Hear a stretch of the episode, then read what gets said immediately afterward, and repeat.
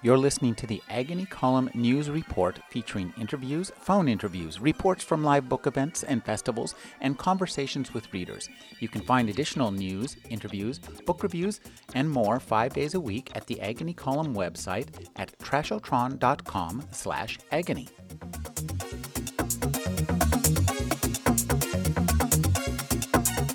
All right, well, I'm going to um, read today from the very beginning of my new book, Adaptation. I'll begin with the epigraph, which is from Charles Darwin's The Origin of Species. The slightest advantage in certain individuals at any age or during any season over those with which they come into competition or better adaptation, in however slight a degree to the surrounding physical conditions, will, in the long run, turn the balance. Chapter 1 The birds plummeted to the tarmac, wings loose and limp. They struck the ground with such force that their bodies smashed into dark slicks on the concrete. What the? Reese Holloway pushed herself out of the hard plastic seat facing the floor to ceiling windows. Outside, heat waves rippled over the oil stained runway. She glanced back at David, her forehead wrinkled. Did you see that? David Lee looked up from his book. See what? His dark brown eyes reflected the hard, bright daylight in tiny dots of white. Reese tried to swallow the flutter of self consciousness that rose within her as David met her gaze. She pointed at the windows. These birds just fell dead from the sky. David's eyebrows rose. No way. Yeah. David closed the book over his right index finger and stood. Where? His shoulder brushed against her as he joined her at the windows. She took a tiny step away and said, Over there by those two workers. A man in a blue jumpsuit pulled up in a baggage cart while another man in an orange vest ran toward him. You mean that dark stuff on the ground? Those are birds? Were birds. Damn. Blue jumpsuit was gesticulating at the sky and the remains on the ground, apparently explaining the bird's fatal descent to orange vest. That was bizarre, Reese said.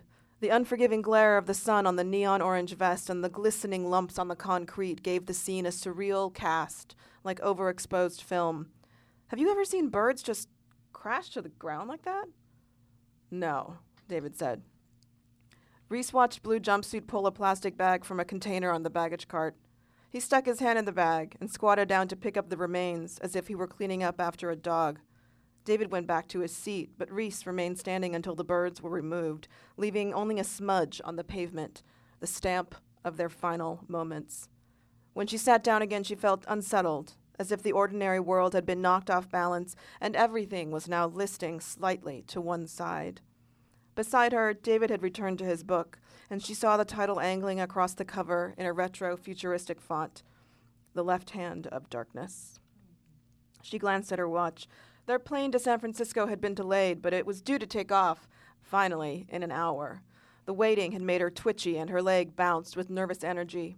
She bent down to pull out her iPod from her backpack, and as she fitted the headphones into her ears, she surreptitiously watched David turn a page. He was wearing a short sleeved shirt, and the skin of his arm had a golden tone, like the sunlight during Indian summer. She took a shallow breath and forced herself to look at her iPod, scrolling through her music. But as the song titles rolled past, she wasn't paying attention. David was her debate partner. They had both joined the debate team at Kennedy High School their freshman year, but it wasn't until junior year, last fall, that their coach, Joe Chapman, suggested they might work well together. And they did. They worked so well together that they qualified for nationals. When Reese's mom found out, she was ecstatic. She even wanted to fly to Phoenix with them for the tournament, but her case ended up going to court during nationals. She was an assistant district attorney in San Francisco, so only Mr. Chapman had come with them. Reese was glad because she would have been even more embarrassed if her mom had been there to watch her lose. Afterward, Reese had called her from the locker lined hallway behind the auditorium to tell her the bad news. Her mom tried to comfort her. You can't win them all, honey. Now, in the airport, as she sat beside David, the memory of that day was it only yesterday? And all of its disappointments surged up again, slamming into the off kilter tension that gripped her after witnessing the demise of those birds. Get a grip on yourself, she thought. I'm going to walk around, Reese said abruptly to David. Will you watch my stuff? David nodded and she stood, dropping her iPod back into her backpack on the floor. She saw Mr. Chapman threading his way through the seats toward them, carrying two bottles of water. He waved at her, and she waved back as she walked toward the center of the concourse. This trip could not be over soon enough. Reese walked past the podium where a blue and white uniformed flight attendant was dealing with a line of five or six travelers. A harassed looking mother herded two toddlers forward while dragging a suitcase and pushing a stroller. Reese was trying to avoid the stroller, her sneakers squeaking across the glossy floor, when she heard someone scream, Oh my God! She turned to see a woman standing up, hands over her mouth and staring at the flat screen TV hanging from the ceiling. The news was on as usual, and the Asian American anchorwoman had a hand pressed to her ear as if she were listening to a feed. Her face was grim. Reese took a few steps closer until she could read the headline at the bottom of the screen. Plane crash in New Jersey kills all passengers. Reese gasped. The angry woman lowered her hand from her ear and said, We have confirmed reports that an Airbus A320 has crashed outside Newark Airport. The cause of the crash has not yet been determined, but eyewitnesses have reported that the plane collided with a flock of Canada geese during takeoff. While airplanes are designed to withstand isolated bird strikes, apparently this was an entire flock more than a dozen birds in all. A jolt went through Reese. Birds? In her mind's eye, she saw the birds plunge to the tarmac again. Other travelers began to gather beneath the TV screen while the anchorwoman repeated the bare facts. The plane had burst into flames when its fuel tanks exploded upon impact. 146 passengers were presumed dead. Emergency crew on the scene were hoping to salvage some clues from the burning mess. This is crazy, said a middle aged woman standing near Reese. Those poor people. What is this about birds? said a man in a Red Sox cap. How could birds do this? The anchorwoman interrupted her own report, saying, We have news of a second crash, this time in the Pacific Northwest. A Boeing 747 has crashed onto the coast near Seattle. The anchor woman pressed her hand to her ear again. Information is still coming in. We do not know if there are any survivors of this second plane crash. Her face stiffened, and she stopped speaking for a moment. Finally, she lowered her hand and looked into the camera. Early reports indicate that this plane was struck by birds. Reese gaped at the television as a collective gasp arose from the travelers around her. We have Lamont Bell on the line from the Federal Aviation Administration, the anchorwoman said. Mr. Bell, what is the chance of two planes being downed by bird strikes within an hour? The man's voice sounded scratchy over the audio transmission, but it was clear that he was unnerved. It's not. It's very unusual. I've never in my entire career encountered two plane crashes of such magnitude due to bird strikes. Are you saying that you believe the planes crashed due to a different, unnatural cause? I. No, I'm not saying that. I don't know what caused the crashes. We shouldn't speculate. Eyewitness accounts indicate the presence of large flocks of birds. Is it impossible that the plane crashes were due to bird strikes? No, it's not impossible, but it's unlikely. Then do you think something else is part of the equation? I don't know, Bell said, sounding exasperated. Look, I don't want to speculate. Mr. Bell, I'm afraid I have to interrupt you again, the anchorwoman said. I've just received news that there has been a third crash, this time in Texas. Once again, reports do indicate that bird strikes may have been the cause of the crash, and she stopped speaking, turning to look off camera. Someone off screen handed her a sheet of paper, and when she faced the camera again, she read directly from it. I've been informed that the FAA has grounded all aircraft in the United States while officials assess the threat level posed by these accidents. She looked into the camera. I'm afraid we have some bad news for travelers today. I repeat, the Federal Aviation Administration has grounded all aircraft in the United States. Reese's stomach dropped and the crowd around the TV monitor erupted with questions. What do you mean? Is my flight canceled? This is bullshit. What is going on? How could birds possibly do this? That's insane. It must be terrorists. But terrorists can't control birds. As the questions piled one on top of another, louder and louder, Reese's heart began to race. The birds that had smashed onto the runway, three plane crashes, three. One is unusual, two is a coincidence, but three. How could it be an accident? People were bumping into her, craning their necks at the TV, taking over the anchor woman, talking over the anchor woman. Reese shoved her way out of the crowd, her skin crawling as disbelief warred with growing panic inside her. What is going on? She halted in front of a bank of monitors displaying the flight departure times. One by one, those times blinked out and were replaced by a single word, repeated over and over canceled. So I'm going to skip uh, chapter two and read a bit from chapter three. What happens is the teenagers and their coach decide to rent a car to drive home to San Francisco. And while they're on the freeway, they realize that something is wrong because there's so much traffic. Everybody is driving everywhere. Their car's just packed full of suitcases and supplies. And she can't figure out what's going on because, of course, cell phone reception is really bad. By the time they made it out of the airport, driving one of the last available rentals, a Suzuki, a Suzuki sedan with a long dent in the driver's side door. It was nearly morning, and Reese's hunger had settled into a gnawing hollowness that made her both tired and cranky. Mr. Chapman eased the sedan into the line of cars, waiting to get onto the I 10 as the horizon turned gray, then pink. David, sitting in the front passenger seat, scanned through the radio stations one by one, but none of them was reporting any news, not even traffic, which was moving at a crawl. It took an hour to go seven miles. As they inched their way onto the I 10, Mr. Chapman said, David, look at that map they gave us and find me another way to San Francisco. If it's this bad around Phoenix, I don't want to take it all the way to LA. It's just going to be worse there. Reese slouched in the back seat, checking her phone every few minutes for reception. She hadn't been able to get a call through to her mom, and the stress that had been tightening her neck all night was starting to make her head pound. Outside on the freeway, it was practically a parking lot. A Toyota nearby contained a man and a woman and what appeared to be mounds of supplies canned goods, toilet paper, blankets.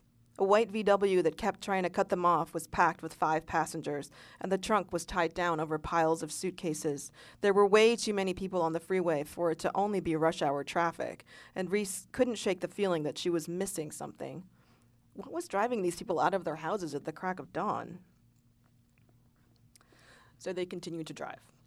They're heading toward uh, Las Vegas. Arizona, Reese soon discovered, was one giant sprawl of desert, at least on either side of the highway. In the distance, mountains lent a jagged edge to the horizon, but they were so far away that they seemed like a mirage. The reality here was flat dirt, a light brown broken by occasional bushes that clung obstinately to their patches of ground and were permanently bent by the dry wind. On the road, as far as the eye could see, was traffic. As the day wore on, Reese saw more and more cars packed full of gear, tents strapped to the roof, blankets and pillows piled high in back seats.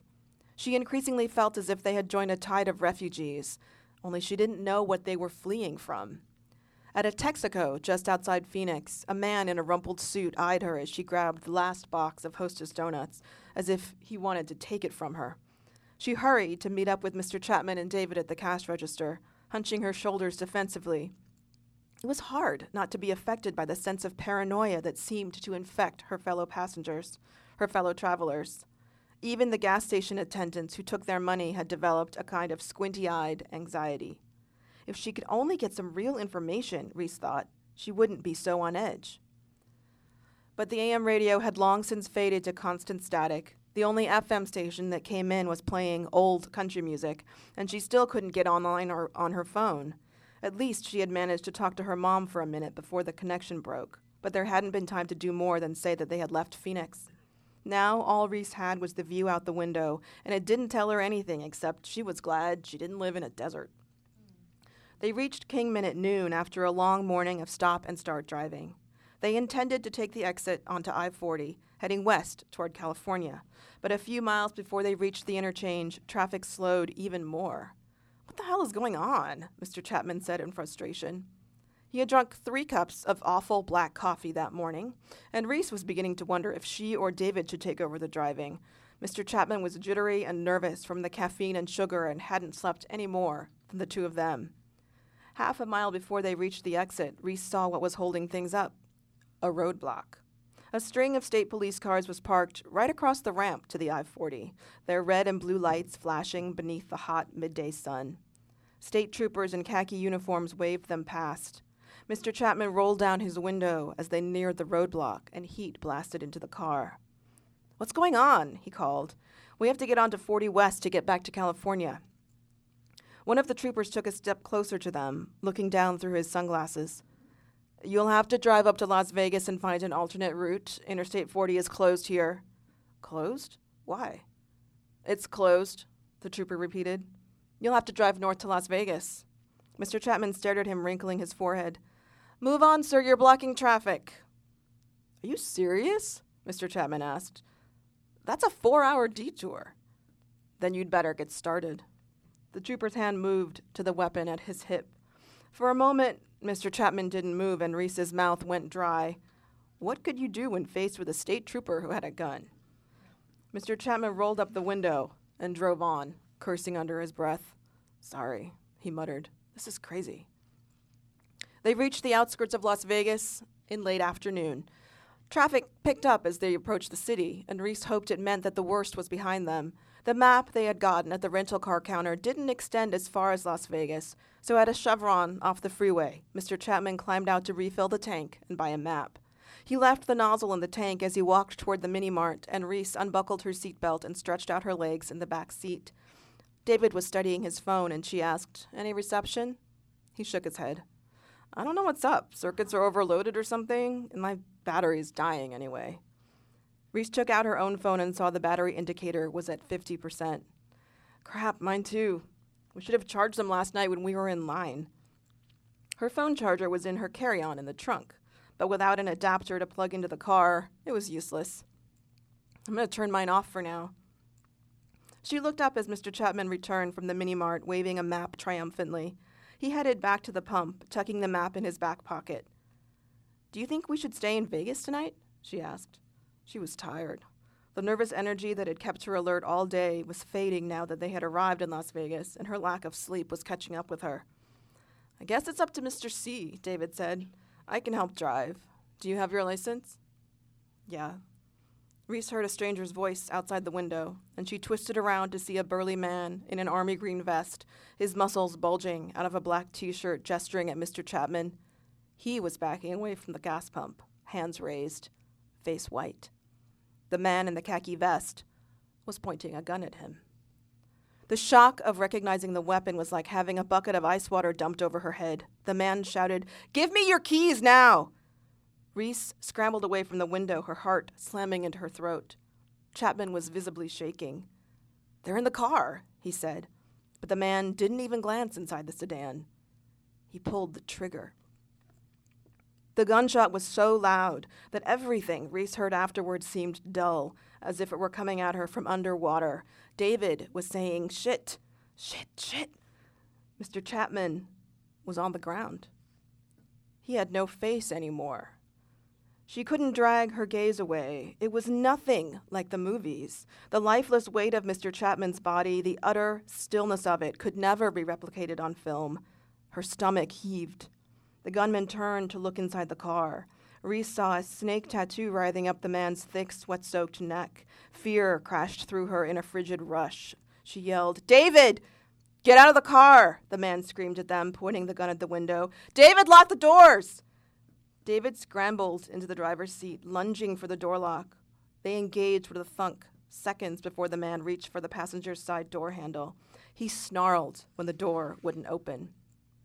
David fumbled with the keys that were still in the ignition. The engine roared to life. The man raised the gun again, pointing it at the handle. David floored the gas pedal, and Reese was thrown back hard against the seat as the car jerked forward. They heard a loud clank as the gas nozzle was yanked out of the tank, the hose snapping. There was a second gunshot, and Reese instinctually ducked down in the seat. The car bounced over a bump in the road so high she was sure David had just, just driven over a curb. She heard a horn blasting as the car turned sharply, throwing her onto the floor. The tires screeched. She heard another gunshot, popping like a firecracker, and then a giant boom. What the hell was that? Reese was crouched on the floor of the car, the hair on her arm standing up as if she had stuck her finger in an electrical socket. She felt as if she was about to throw up. Jesus Christ, David breathed, sounding stunned. What happened? The freaking gas station blew up! Heart pounding, Reese pushed herself up to peer out the rear window. She saw the dangling end of a gasoline hose spitting fire. The pump where they had been parked was engulfed in flame, and fire licked across the oil soaked concrete. People were running away from the inferno, abandoning their cars. She could no longer see Mr. Chapman's body, or the man who had shot him. Wow.